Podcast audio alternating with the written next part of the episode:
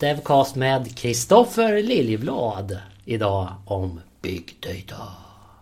Tackar. Hej Kristoffer. Hej. Vem är du? Kristoffer Lillblad heter jag. Kom Jobbar- lite närmare tror jag. Kommer närmare. Ja, alltså, Butte, Butte, okej. ja, Eh, Kristoffer heter jag. Jag jobbar på DP. I, alltså utvecklar och evangelistteamet på Microsoft. Inom ett team som heter TED som jobbar TED står för Technical Evangelism and Development och är ett team sponsrat av Microsoft Corporation, alltså det vill säga från Redmond. Men jag jobbar i Sverige och täcker eh, Europa. Är det någon som har gjort någon sån där cool grej med en teddybjörn och någon där ikon, liksom bild över ert team eller så? Jag tänker hela tiden på filmen Ted. Ja. Vi är inte som björnen i Ted, att vi röker hasch och liknande. Men vi har en kalender faktiskt som heter Teddy's of the Year. Så att eh, jag är eh, Mr August i den kalendern. Det kan man inte köpa. Nej, den är privat. vi kan nog sälja den dyrt tror jag. I- idag eftersom du jobbar mycket med Azure och mycket med, med konkreta implementationer och eh, så tänkte jag vi skulle prata om en speciell grej som du har varit med och implementerat. Eh, Det, det handlar om det som många pratar om idag, Big Data. Ja.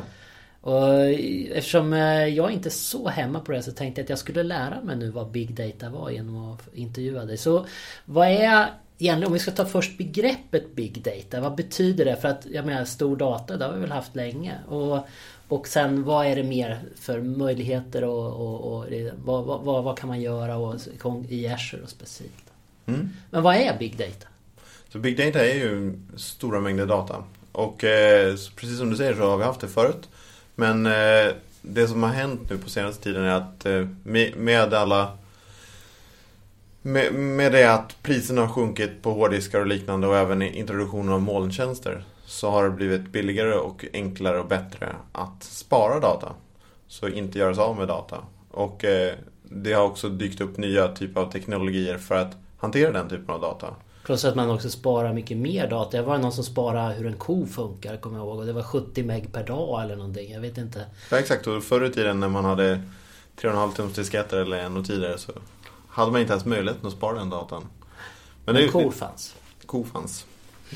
Så att eh, nu för tiden så samlar man på grejer. Jag brukar rekommendera folk att slänga aldrig någon data. Du vet aldrig när du kommer behöva den. Och det kan vara allt ifrån loggarna från din webbserver till, till bilder eller vad som helst. Det, det mesta av den informationen som du har är på något vis värdefull. Och med den nya typen av tekniker som finns så går det att analysera den typen av data. Även om, den, om vi rör oss i terabyte, petabyte och exabyte, alltså jättestora mängder data. Men förr i tiden, eller förr i tiden, för tio år sedan, då pratade vi mycket om data warehouse. Och att man skulle liksom ta sin line of business data och så göra en kub av det och så kunna analysera det. Har det någonting med big data eller är data warehouse en gammal teknik? I vissa lägen kan båda vara relevanta. Så att eh, vissa lösningar kan man behöva använda data warehousing-funktionalitet i, i databaser. Alltså traditionella relationsdatabaser. Men när vi pratar big data så är det ofta så mycket data att en relationsdatabas inte klarar av informationen. Och om vi tänker oss i, i Azure till exempel. Så SQL Azure i, som finns som alltså SQL Server som en tjänst i Azure. Så är den största storleken på en databas som du kan ha. Om du inte partitionerar upp den i olika databaser så är det 150 gigabyte just nu. Och jag menar, när vi pratar big data då pratar man ofta terabyte. Så att man har inte ens möjligheten att spara den typen av information i en databas. Det, det går att göra det i SQL och det, det går att göra det med andra typer av relationsdatabaser. Men de kan bli för sega och den typen av teknik man använder för att hämta data och analysera data är för långsam när det är så mycket data. Och som du sa tidigare också att det är kanske annan typ av data som inte ens passar i en relationsdatabas. Gamla dokument och allt möjligt. Ja. Och det, det, det kan vara data som inte är struktur, struk, som inte strukturerad, strukturerad på det sättet som en relationsdatabas vill ha. Det kan vara JSON. Det kan vara kommaseparerade textfiler. Eller Excel-filer eller bilder eller vad som helst. Och eh, för vissa av dem, för viss typ av data så fungerar SQL som ett frågespråk. Och för andra så funkar det inte utan man behöver göra någonting mera avancerat. Och bland annat då så har ju populariteten hos det som heter Hadoop växt på senaste tiden. Ja, om vi bara tar big, mm. så Big Data är både egentligen, begreppet Big Data handlar om att spara mycket data och också på något sätt få fram relevant data när man, eller analysera och sen få fram relevant data. Är det, är det begreppet som sådant kan man säga? Ja, det skulle jag säga. Ja. Det finns säkert någon finare typ av definition på Wikipedia, men ungefär. Ja. ja. Så just det, och i det här Big Data så hör jag ju mycket det här Hadoop och vad det, så låter det nästan lite barnsligt på något sätt. Ja. Vad, vad, vad är det vad, i förhållande till då en SQL-server exempelvis? Just det. Och eh, om man tar eh, SQL-server till exempel, då sparar man ju data på en server. Och man låter den servern analysera datat. Och är det mycket data man ska analysera så får man flytta datat till den servern för att analysera det. Om det blir väldigt mycket data som vi ska analysera eller jobba med så tar det tid att flytta datat dit för att sen låta servern analysera det. Och då har man kommit på en annan variant då, som Hadoop är ett ramverk för att jobba med data distribuerat istället. Det är en open source-plattform för att göra det här. Den är implementerad i eh, Java framförallt. Och eh, där man istället vänder på, på det hela. Så att om inte Mohammed kan komma till berget så får berget komma till Mohammed. Och eh, man säger att lägg datat någonstans och låt våra beräkningar ske där datat finns för att sen samla summan av de små beräkningarna på ett ställe och eh, returnera ett resultat. Eh, mer konkret, så, ja förlåt. Ja, mm. så man brukar prata om de här typen av map-reduce-jobb. Där man delar upp datat i olika delar och gör saker för att sen reducera samman det till ett svar. Så om vi skulle ta, då, jag antar att Hadoop då klarar av flera datakällor. Så säg att jag har en komplex lösning med en stor SQL-server men så har jag något dokument bibliotek någonstans och jag kanske har en Neo4j-databas eller någonting sånt. Eh, lägger man några agenter då väldigt nära, Hadoop-agenter nära de här SQL mm. Eh, och de här olika datakällorna och ger dem uppdrag att göra någonting? Ja, inte riktigt, utan man, man brukar försöka hålla sig undan från den typen av databaser när man jobbar med Hadoop. För att till exempel Idén är ju då att du ska kunna ta den mängden data som du vill jobba mot och sprida ut den på många olika noder. Och vi kan prata om hundratals olika noder och en nod är ofta en server eller en maskin. Då. Sen låter man alla dem bearbeta sin del av informationen för att sen skicka tillbaka den till någon typ av controller, controller som har hand om allting. Som i sin tur säger åt alla noder igen att slå samman den här informationen så att den blir vettig för mig. Och om man då skulle låta de här hundratals maskinerna jobba mot en SQL-server så skulle vi belasta den SQL-servern kanske för mycket under, ett sån under en sån beräkning. Så det finns någonting då som heter HDFS som heter Hadoop File System eller Hadoop Distributed File System som är ett filsystem som finns med i Hadoop. Och det är där man försöker lägga den typen av information som man vill jobba emot. Så att man, när man konsumerar data till Hadoop så sparar man alltså informationen i HDFS. För att sen låta Hadoop-jobben jobba mot den datan som ligger i HDFS. Så HDFS är själva datakällan? Det är, det är inte en SQL-server utan det är Eh, är det underliggande bara filer och eh, saker eller är det en, nu vill man säga en avancerad relationsdatabas men det är det ju inte. Va? Det är, det är mer att likna med ett filsystem då, alltså, ungefär som man kan hitta i Windows eller Linux eller något. Där, där du säger jag vill spara den här filen och eh, HDFS tar hand om att spara den på någon server. Den ser också till att hantera sådana här saker som eh, redundans. Så att om en server skulle gå ner så finns det någon annan server som har motsvarande information så du tappar inte den informationen. Eh, och det som är lite smidigt då, då i, i det fallet om man vill köra Hadoop i Azure är att HDFS har en hel del likheter med det vi kallar för Blob Storage i Windows Azure. Blob Storage har också den här typen av replikering så att om du sparar data till Blob Storage så sparas det på tre olika servrar och det replikeras till ett annat datacenter och liknande. Så den typen av funktionalitet behövs egentligen inte ifrån Hadoop i sig själv? Nej, för att det finns redan i Azure. Och då är det så att den, eh, det finns en distribution av Hadoop som kallas för HD Insight. Som är gjord av Hortonworks. Som eh, alltså är, det är en Hadoop-distribution som är gjord att köras på Windows. Och även gjord att köras i Windows Azure. Och det är den vi erbjuder som en tjänst i Windows Azure. Och den eh, eh, distributionen har då en inbyggd adapter för Azure Blob Storage. Som kallas för Azure Storage Vault. Så att om du sparar information i Azure Blob Storage så kan du sen när du skapar ditt Hadoop-kluster i Azure säga att jag vill att det här Blob Storage eh, den här containern i Blob Storage ska vara min HDFS eh. Så då, på, på, så vis så kan du ladda upp och spara information som du sen vill bearbeta genom att bara göra anrop till Blob Storage. Så du lägger blobbar, textfiler ja, man går, man går aldrig via någon Hadoop-central utan man går direkt på Blob Storage och lägger det bara där. Och om man väljer att använda Azure så, så har du möjligheten att göra det. Och fördelen med det är att du kan både spara och konsumera data från Blob Storage utan att Hadoop-klustret är igång. Mm. Medan om du skulle köra Hadoop lokalt installerat på egna maskiner, då måste Hadoop-klustret vara igång för att HDFS ska svara. Så den är ju en otrolig fördel om man pratar om att man har tusentals maskiner som ska utföra en beräkning som kan ta några timmar. För att sen inte behöva göra den beräkningen igen förrän om en vecka eller, eller sådär. Då kan man ju faktiskt i Azure stänga av hela klustret och inte ha någon kostnad för det. Men fortfarande både lägga till ny information som man vill ha till nästa jobb och konsumera den information som man, gjorde, som man beräknade i det förra jobbet. Mm.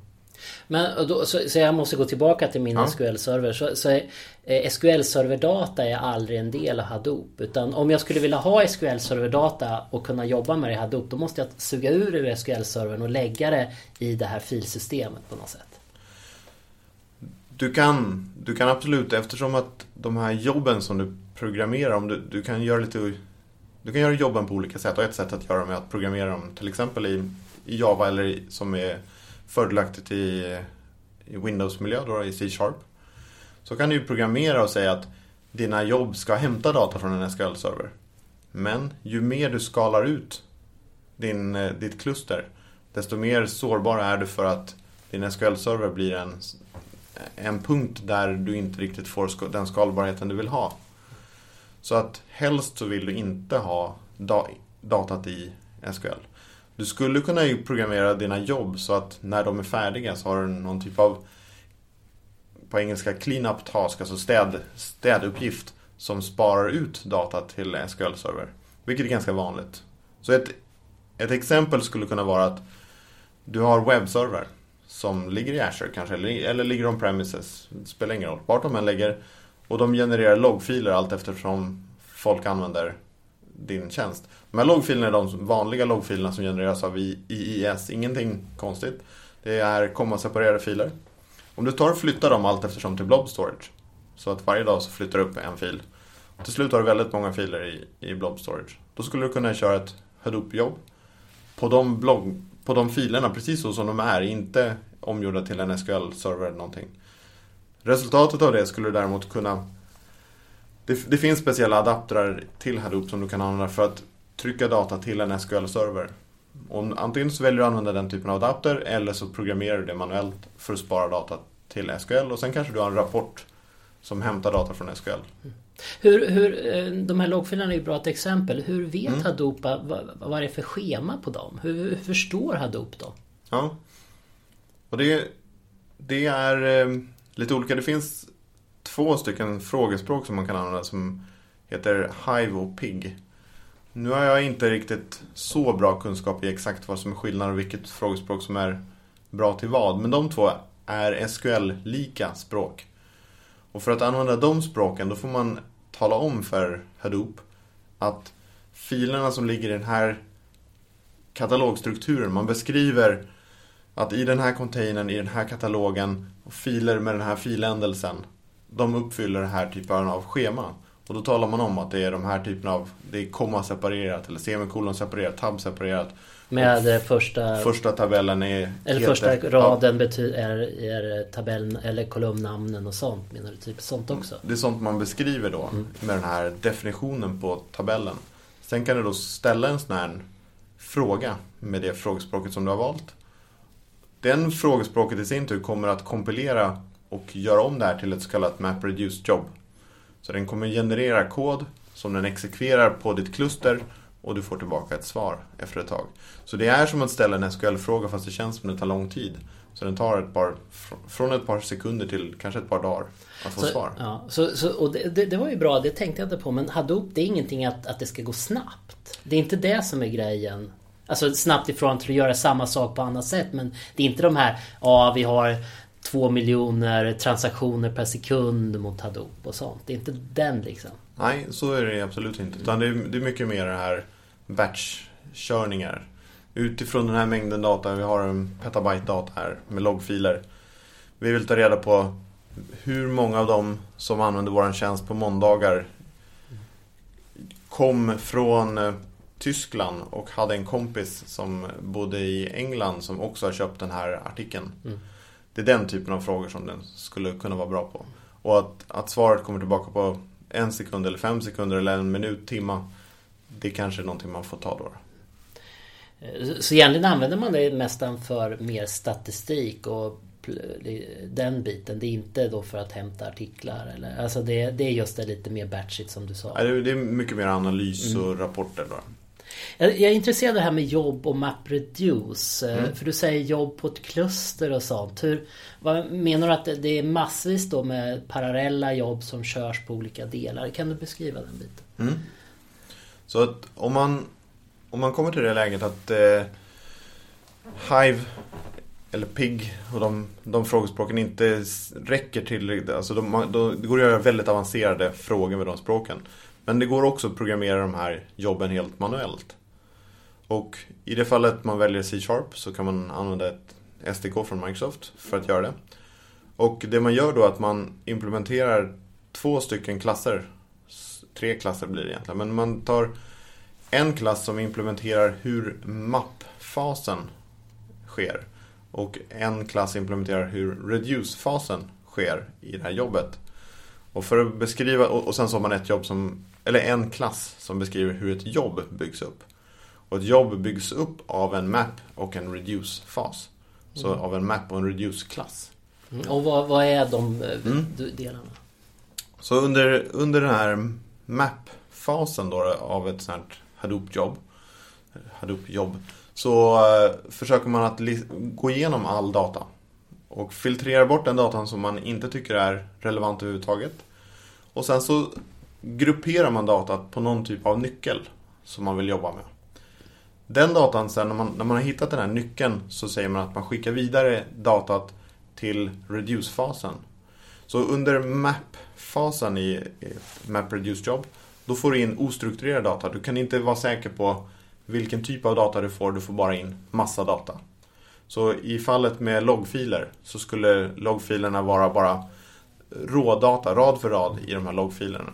Ser sånt där mappjobb ut som en if eller som en while-loop helt enkelt i princip? Som går igenom varje rad eller varje eh, datadel eller vad ska jag säga? Du, du implementerar en klass som skriver över en metod där metoden blir anropad en gång för varje rad i varje fil. Mm, ah, okay. mm. Så att varje anrop kommer vara en ny rad som, med data.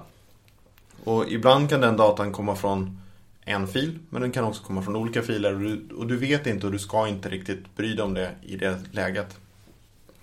Och det du gör med, i det läget då är att försöka eh, filtrera ut någon typ av nyckel. Så säg att vi skulle vilja veta hur, hur ofta har, en, har våra kunder loggat in med samma IP-adress till exempel. Då skulle man i de här loggfilerna då försöka parsa ut vilken kolumn är det som är IP-adressen. Och det får man göra en split på den strängen som kommer in. Det är kanske semikolon separerat i det här fallet. Och så vet man att den, den första kolumnen kanske är IP-adressen. Och då använder man IP-adressen som nyckel. Och så säger man att man skickar vidare den här informationen med IP-adressen som nyckel till reduce-fasen. Så som Man, Och då blir det en annan datastruktur på det än det som kom in så att säga. Ja, så, och då går man igenom all data först bara. Och när alla, när alla nodets kluster har jobbat igenom all data som man har sagt ska vara med i det här jobbet. Då kommer steg två att anropas och då kommer den här Hadoop-kontrollen att anropa noderna igen. Fast den här gången så låter de dem köra reduce-jobbet, delet av jobbet. Och då är det ju återigen i C-sharp så att man har skrivit över en, en metod. Men då vet du att när den här metoden blir anropad så kommer det komma in en lista av rader där alla rader har samma nyckel. Så i det fallet så kommer du då, i andra delen så kommer du få ett anrop som säger att här är alla rader med IP-adress som är likadan. Och då kan du gå igenom och till exempel skriva en linkfråga eller något liknande, alltså i minnet linkfråga. Och säga hur många, hur många unika inloggningar har jag haft eller hur, hur lång tid var det mellan inloggningarna och försöka räkna ut sessioner eller liknande. Nu vet jag att IP-adresser kanske inte är det bästa för att räkna ut sessioner eftersom att flera personer kan dela samma IP-adress. Men, men det var ett exempel då i alla fall. Så att i reduce-fasen då så vet du att datat du jobbar med har samma nyckel. Och som output från reduce-fasen så skriver du ut någon typ av annan textinformation. Och det kan vara en rad, det kan vara ett värde eller det kan vara många rader. Och det kan också vara så i vissa lägen att man behöver länka de här jobben så att det som är output från, en, från ett reduce-del kan vara input på en ny map reduce-omgång. Så att man länkar flera jobb så att man gör det här. Och i vissa lägen kan map-jobben vara så, map-delen av ett jobb kan vara så enkel att den bara tar all data och skickar vidare. Att, men, och, men hur, hur körs det här? Eller, körs det här liksom i en process, en, en sån här som gör genom hela te, alla terabyte? Eller det, det, låter som ett kluster, det låter som att det är många jobb som gör det här parallellt och att Hadoop sköter den mm. eh, provisionen av jobb, är det så? Mm. Så i, i Azure så har man då den här distribu distributionen av Hadoop som kallas för HD Insight. Och går man in i Azure och säger att jag vill ha ett kluster så talar man om storleken på klustret och det avgör alltså hur många maskiner som ska sättas upp. De här maskinerna blir virtuella maskiner som är förinstallerade för att göra de här Hadoop-jobben. Jobben. Och eh, det är virtuella maskiner som du kommer kunna se, du kommer kunna ta över dem och titta på dem via Remote Desktop. Så de finns där på riktigt i Windows med Hadoop installerat, förinstallerat. Och eh, när du sen säger att nu vill jag skedulera ett jobb så använder du vårt API för att skicka upp det jobbet och säger utför den här typen av uppgift. Och egentligen så skickar man upp de delar som behövs för att göra det här till klustret och då finns det en controller i klustret som det har hand om... Det finns en main-grej någonstans. Precis, som har hand om det här. Och, och sen har hand om att skedulera de andra maskinernas uppgifter. Och även att koordinera och ta tillbaka den information som den får tillbaka för att sen skicka ut igen. Ah, Okej. Okay. Eh, ska vi ta ett mer kan du prata lite mer om det konkreta exemplet utan att prata för mycket? Är det okej? Okay? För att vi förstår när det ska användas. Ja. I vårt fall så har vi jobbat med en, en eh, analystjänst som försöker analysera hur man använder appmönster. Så eh, vi, vi har eh, de här apparna som används då skickar events. Så varje gång någonting händer i en app så skickar man iväg ett event till den här tjänsten. Eh, det kan vara att användaren byter eh, meny. Att man klickar på ett visst eh, alternativ i appen eller att man, man kanske köper någonting inuti appen eller att man uppnår någonting i appen som man inte uppnått förut. Kanske en achievement eller liknande. När man startar appen eller man installerar appen. Allt sånt loggas och skickas upp till den här tjänsten. Och, nu pratar vi om mycket händelser för annars kan man väl använda ett vanligt analyseringsverktyg som finns för att kunna se att, eh, ja, vilka delar i appen används. Det finns ju många sådana. Ja. Eh, men här är det mycket data liksom. Ja, i det här fallet så är det ju frågan om en enskild person kanske inte genererar så mycket data. Men om man har miljontals användare av den här appen så blir det många. Och det, men, en app kan ju vara ett spel, det kan vara en, en program av något annat slag också. Men, men om du har väldigt många användare eller så, så blir det väldigt mycket data. Och eh, varje sån typ av händelse representeras av ett JSON-objekt i det här fallet. Så att eh, för att undvika problem om appen som kanske körs på en telefon. Eh, det, kan, det är oberoende av vilken operativsystem den körs på egentligen så, så sparar man undan det lokalt på den här klienten först. För att casha ifall man inte har internet just då. När man väl får internet så skickas det till tjänsten som tar emot informationen och vi implementerade den tjänsten i, i hjälp av Node.js i Windows Azure Websites. Och det var mest för att vi ville vara ett jättesnabbt sätt att spara undan de här eh, JSON-filerna som dök upp. De i sin tur sparar vi ner i eh, en kö som implementerades av eh, Windows Azure Service Bus Queues i det här fallet. Vi behövde använda flera köer för att klara de skal, skalmålen som vi behöver så att vi behövde distribuera lasten mellan flera olika köer. Efter, i sin tur så monitorerar vi de där köerna med workroles som eh, implementerade C-sharp. Som ligger och eh, bara läser av de här JSON-meddelandena, kollar att de är rimligt okej. Okay, men egentligen inte gör speciellt mycket mer än så. Tar och packar ihop de JSON-objekten och skriver dem till blob. Där då HDFs, Fs, vad heter det? HDFC5. Precis, de, skri de skriver till Azure, Windows Azure Blob Storage mm som vi då sen har konfigurerat som en del av vårt HD Insight-kluster. Så att i det fallet så får Azure Storage Vault access till det från Hadoop. Så, och det vi gör är att vi bygger stora blobbar. Det visar sig att eh, Hadoop jobbar bättre med stora filer än med väldigt många filer. Så att vi försöker bygga upp så att varje sånt eh, JSON-objekt som kommer in blir inte en fil. Utan vi tar och bygger upp filer som är terabyte stora innan vi skriver på nästa. Och det finns bra stöd för sånt här i blob storage att, att lägga till information till en blob utan att liksom börja på nytt hela tiden. Så man kan man kan skriva allt eftersom meddelandena Men i blobben är det, var det egentligen bara text, JSON-text. Så varje JSON-objekt kommer in rad för rad och ligger som en rad i, i den här blobben. Mm. Så det är en enda jättestor textfil som du kan ladda hem och öppna i Notepad eller någon annan. Hur lång tid tar det att öppna i Notepad? Det tar lång tid kan jag säga. Och det finns, det finns de andra textläsarna som kanske kan klara lite bättre. Men det kan vara jobbigt att öppna terabyte stora filer i alla fall. Eh. Och sen, sen antar jag att ni har i andra änden då någon som det här analysen av det och sen eh, visar ni det för något sätt på, till kunden då eller?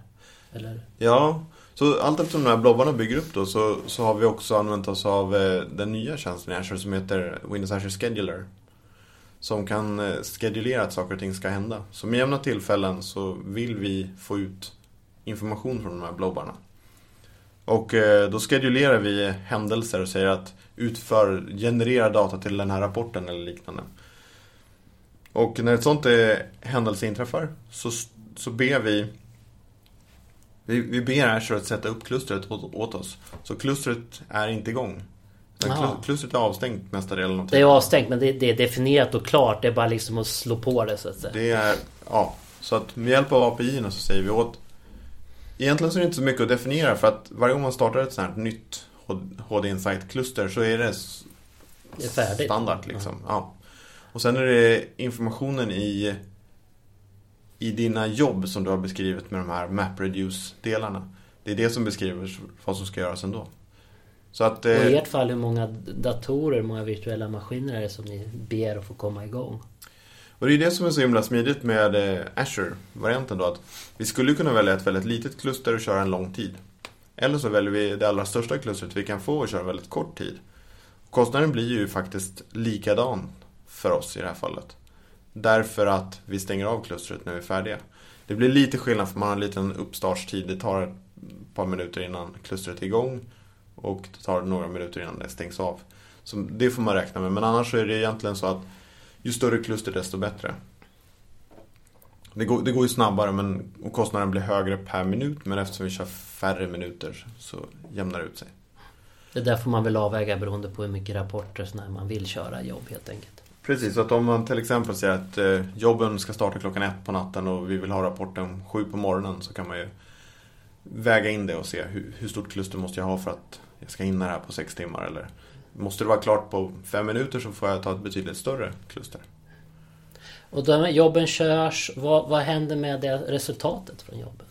Så resultatet av jobben skrivs som standard tillbaka till Blob Storage som filer. Och eh, i många fall så kan det vara okej. Okay. Och det kan vara tillräckligt. Och det kan vara så att det skrivs tillbaka till det här. Det, det, det kommer skrivas tillbaka till den delen av ditt blob storage som är definierat som en så kallad Azure Storage Vault-del. Vilket gör att slutkunden sen skulle kunna... För resultatet kan vara väldigt mycket data det också. Om man till exempel vill söka, jag vill ha reda på hur många unika användare har vi haft och vilka är de? Då kanske om man har, om man har en miljon användare så kanske svaret ändå är en halv miljon rader. Så att det är fortfarande mycket data. Så att för att få ut någonting vettigt ur den informationen så kanske man vill köra ytterligare ett jobb sen. Men det i sin tur kanske man gör med någon av de här frågespråken då istället för att programmera jobben. Så att, att datat hamnar tillbaka som textfiler i blob storage kanske är tillräckligt. Och vissa delar av våra, vår data är tillräckligt så att det ligger där. Annan data tar vi sedan och låter de här jobben, när de är färdiga så triggar de en annan process som flyttar informationen till SQL Database. Och det gör vi för att de har använt ett rapportverktyg som har stöd för SQL. Så i det fallet så lägger vi över informationen från, vi läser informationen från filerna och med hjälp av batch-frågor mot SQL så fyller vi på SQL-databasen. Och sen kan du köra den typen av rapportgeneratorer som de vill, om det nu är Crystal Reports eller, eller de inbyggda i SQL eller något liknande. Ja, så Hadoop i sig själv är inte så mycket man ser egentligen? Nej, Hadoop eh, ser du mest som en logga i form av en elefant. Men eh, nej, du, du ser det inte alls i stort sett.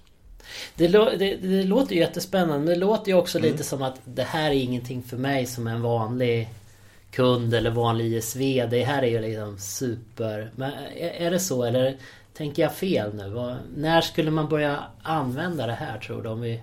Ja. Jag, jag tror att det är... Det känns väldigt läskigt för en del. Och det känns främmande så här. Men eftersom att, att spara en gigabyte data i Azure till exempel. Det kostar nästan in, ja det kostar ju någonting men om det är 50-60 öre per månad om det kostar så mycket.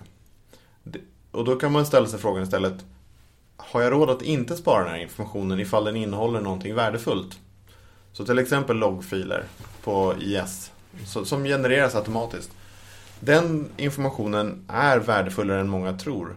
Den talar om vilken typ av browser som användaren använder, vilket operativsystem, vart någonstans de bor i världen, vilken session de har och liknande. Även fast det kanske är information om vart någonstans de bor i världen är en IP-adress.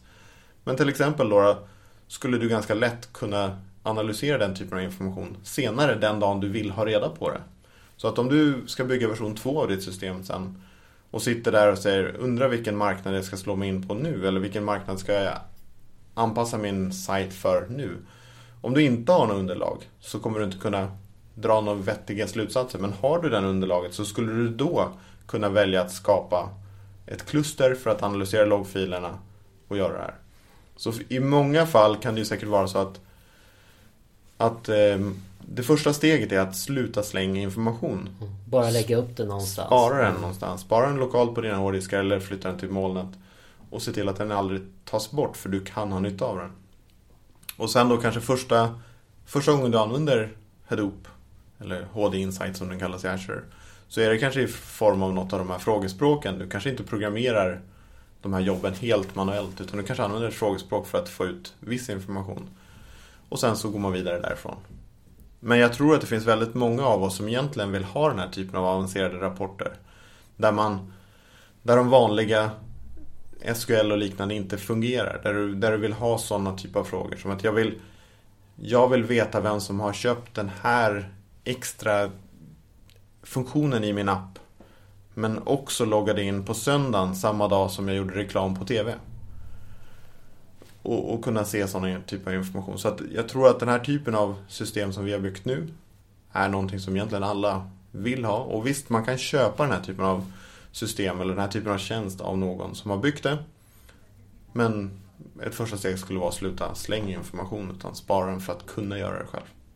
För om man köper, om vi tar bara Google Analytics exempel för att jämföra. Det finns ju, del av det där finns ju där då med webbläsare och vart de kommer ifrån. Men då har vi ju inte kvar grunddatat. Då har vi ju fått, de har ju tagit det och gjort en analys på det och sen får vi svaret. Ja. Men här kan vi också spara grunddata. Är det det egentligen som är skillnaden då? Om vi skulle ta den produkten. Det, det skulle kunna vara det som är skillnaden. Men också att du själv har möjlighet om det nu är den typen av analyser du vill göra då, hur folk använder din webbsajt eller din app. Men, men eh, du, du kan ju också välja på vilken nivå du vill göra. Du kan alltså välja när folk bara byter meny eller... Ja, man kan ha mer data. Ja, mm. och, och, du, kan spara, du, du, kan spara precis vad du vill. Och där är jag, måste jag säga att jag är rätt dålig på att lägga in sådana sådana grejer i mina appar egentligen. Eh, men jag tror att vi behöver mer göra det för att just kunna göra bättre analyser. Absolut, jag tror att och just det här projektet har öppnat ögonen för mig hur, hur mycket värdefull information man kan hitta om sina kunder och hur de använder systemen. Och eh, som sagt, det finns sådana här system som man kan köpa bland annat. Jag kan inte ännu nämna namnet på exakt den här tjänsten. Men eh, den här tjänsten som vi har jobbat med är någonting som de kan tänka sig sälja vidare till andra. Så det är ingenting som de bara själv vill använda utan den kommer man kunna koppla på själv då, till sin egen app. Spännande, så nu ja. har vi lärt oss vad Big Data är. Vi har fått mycket Big Data i oss nu. Ja, lite grann i alla fall. Ja. Tack så mycket Kristoffer. Tack.